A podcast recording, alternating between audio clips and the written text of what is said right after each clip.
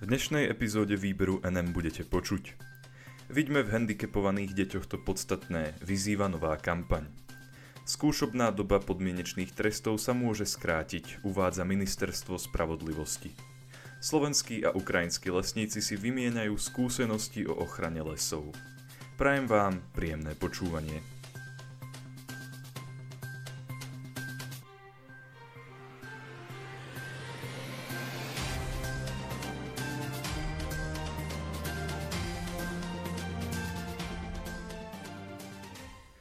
Vidíme v handicapovaných deťoch to podstatné, vyzýva nová kampaň. Každé 20. dieťa na Slovensku je zdravotne znevýhodnené. Keď sa takéto dieťa narodí, ovplyvní to aj celú jeho rodinu. Celkovo tak zdravotné postihnutia nejakým spôsobom ovplyvňujú až 20% slovenskej populácie. Platforma rodín detí so zdravotným znevýhodnením preto teraz predstavila kampaň, ktorá má verejnosti pomôcť rozoznať to podstatné u detí so zdravotným znevýhodnením. Tlačovú agentúru Slovenskej republiky o tom informoval PR koordinátor platformy Marek Smižanský. Heslom novej kampane sa stalo moto Vidím to podstatné. Cieľom platformy rodín detí so zdravotným postihnutím je to, aby mali všetky deti rovnakú šancu a príležitosť na rozvíjanie svojich talentov a schopností. Takisto sa snaží šíriť osvetu týkajúcu sa toho, čo znamená mať dieťa so zdravotným znevýhodnením. Koordinátorka kampane a spoluzakladateľka platformy rodín Jana Lovinsky povedala Pandémia nám všetkým rovnako vzala slobodu možností a príležitostí, ktoré sme mali predtým a boli pre nás samozrejmosťou.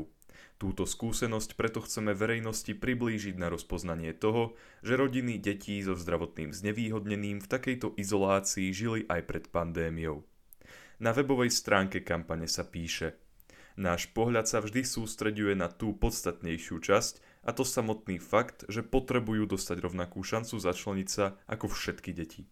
Či už v škole, v krúžkoch alebo pri športe. Vnímajme ich schopnosti a potenciál, nie obmedzenia nálepky. Rovnako chceme povzbudiť rodičov k lámaniu bariér, spoločnému odstráňovaniu bariér a hľadaniu riešení a cesty na začlenenie rodiča aj dieťaťa so zdravotným znevýhodnením do bežného života. Kampan sa začala v decembri a bude trvať až do februára roku 2022.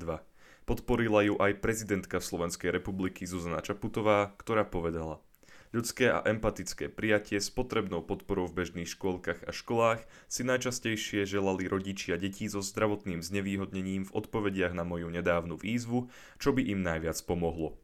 Všetci spoločne pomôžeme naplňať túto túžbu, ktorú má vlastne každý rodič aby jeho dieťa bolo v živote úspešné a šťastné. Skúšobná doba podmienečných trestov sa môže skrátiť, uvádza Ministerstvo spravodlivosti. Maximálna dĺžka skúšobnej doby pri podmienečnom odklade trestu odňatia slobody sa môže skrátiť z 5 na 3 roky. Podľa tlačovej agentúry Slovenskej republiky to vyplýva z novely trestného zákona z dielne Ministerstva spravodlivosti Slovenskej republiky. Ministerstvo v dôvodovej správe k legislatívnemu návrhu, ktorý sa momentálne nachádza v medzirezortnom pripomienkovom konaní, uvádza. Príliš dlhé skúšobné doby sa v praxi z hľadiska postojov páchateľa k spáchanej trestnej činnosti a miery úspešnosti reintegrácie páchateľa do spoločnosti neosvedčili a ukázali sa ako kontraproduktívne. Keď je skúšobná doba príliš dlhá, podľa ministerstva sa zvyšuje šanca, že odsúdený spácha niečo, čo môže súd viesť k rozhodnutiu o neosvedčení. Rezort uvádza. Dlhá doba medzi spáchaním trestného činu a koncom skúšobnej doby tiež spôsobuje, že sa stráca účel trestu a jeho prevýchovný efekt. Neprimerane dlhá skúšobná doba má vplyv na osobný a pracovný život odsúdeného, na jeho rodinu a na možnosť začleniť sa primerane situácií do spoločnosti, čo má opačný efekt, ako je prevýchova páchateľa. Návrh upresňuje aj to, aké podmienky musí podmienečne odsúdený dodržiavať, aby súd nerozhodol o výkone trestu. Píše sa v ňom Odsúdený nesmie počas skúšobnej doby spáchať trestný čin, inak súd rozhodne, aj v priebehu skúšobnej doby, že trest odňatia slobody vykoná. Odsúdený nesmie počas skúšobnej doby spáchať ani priestupok, ktorý by mohol byť kvalifikačným znakom podľa tohto zákona, alebo priestupok druhovo rovnaký ako trestný čin, za ktorý mu bol uložený podmienečný odklad výkonu trestu. Ministerka spravodlivosti predstavila návrh novely trestného zákona už na začiatku decembra. Rezort spravodlivosti chce to, aby boli na miesto odňatia slobody používané alternatívne tresty a aby štát pri trestaní drogovej činnosti jasnejšie rozlišoval medzi užívateľmi a výrobcami. Veľkú verejnú diskusiu vyvolala najmä čas novely, ktorá žiadá vznik trestného činu šírenia dezinformácií. Tej sme sa venovali v ostatnej epizóde výberu NM. Slovenskí a ukrajinskí lesníci si vymieňajú skúsenosti o ochrane lesov. Medzi hlavné ciele projektu s názvom Cesty k zdravým lesom, odolné, prispôsobivé, rozmanité a udržateľné lesy v cezhraničnom regióne Ukrajiny a Slovenska patrí najmä výmena skúseností na spoločných stretnutiach a prezentácia takých metód obospodarovania lesa, ktoré dávajú dôraz na adaptáciu na zmenu klímy. Do tohto projektu sa okrem iných slovenských organizácií zapája aj Národné lesnícke centrum vo Zvolene. Projekt je realizovaný prostredníctvom programu cezhraničnej spolupráce ENI Maďarsko, Slovensko, Rumunsko, Ukrajina 2014 až 2020, ktorý je spolufinancovaný Európskou úniou. Ako informovalo Národné lesnícke centrum, hlavným cieľom projektu je zvýšenie stability a prispôsobivosti karpatských lesných ekosystémov na dosahy klimatickej zmeny v oblasti slovensko-ukrajinských hraníc.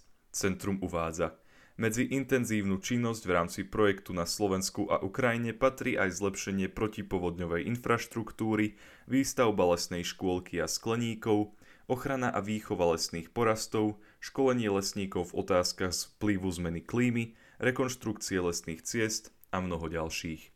Medzi rozličné aktivity v rámci projektu patrí napríklad aj rekonštrukcia lesnej cesty na území Ludvikivskej lesnej správy, ktorá má takmer 4 km. Riaditeľ štátneho podniku Vyhodský lesný podnik Ihor Lazorko povedal Lesné cesty sú pre obhospodarovanie lesa nevyhnutnosťou. Vďaka kvalitným lesným cestám môžu byť lesy chránené pred požiarmi a kalamitami spôsobenými podkôrnym hmyzom. Počas spoločného stretnutia na Ukrajine bolo lesníkom predstavené to, ako obhospodarovať lesy prírode blízkym spôsobom a ako pestovať sadzbový materiál v lesnej škôlke. Zároveň absolvovali prehliadku prírodnej botanickej pamiatky Teplá jama. Ukrajinci zas na Slovensku mohli preskúmať to, ako fungujú projektové aktivity zamerané na pestovné práce na plochách, ktoré boli poškodené kalamitou, či ako prebieha zalesňovanie v lokalite Babia Dolina. Slovenskí zástupcovia projektu zo štátnych lesov Tanapu, lesov mesta Spišská Belá a lesov mesta Kežmarok im ukázali aj to, ako ochraňovať mladé lesné porasty pred zverou pomocou oplôtok a rekonštrukcie lesných ciest. Tieto cesty môžu významným spôsobom vzdelávať verejnosť o histórii územia, flóre, faune a aktuálnych problémoch v oblasti zmeny klímy na les.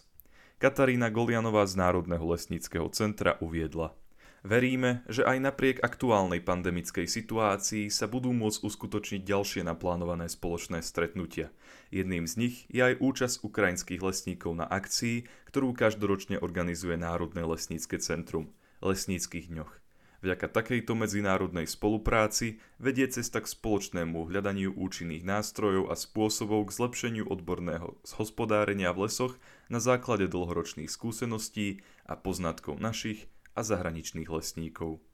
Ďakujem vám za to, že ste si vypočuli tohto týždňovú epizódu výberu NM a dúfam, že sa budeme počuť aj budúci týždeň. Do počutia.